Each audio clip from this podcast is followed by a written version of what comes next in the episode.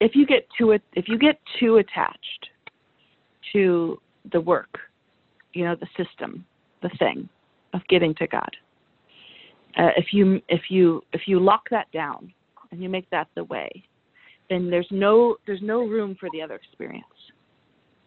There's no room for for your soul, for God to take you somewhere you couldn't have imagined. Okay, so uh, here's a metaphor.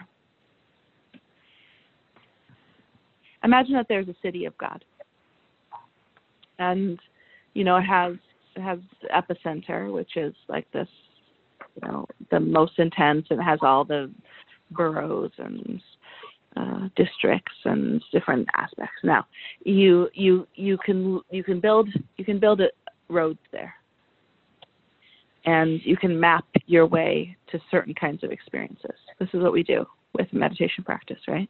You can learn to quiet yourself, to tune into the love, to and you can access a certain amount of divine energy very consistently.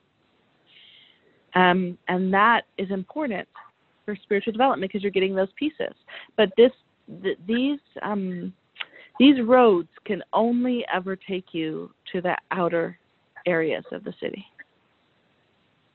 And if you insist on staying on roads that you know and trekking the path that you've built, then you cannot have the other experience, which is that which which is that God will transport you from where you are to the middle. You don't know how you got there.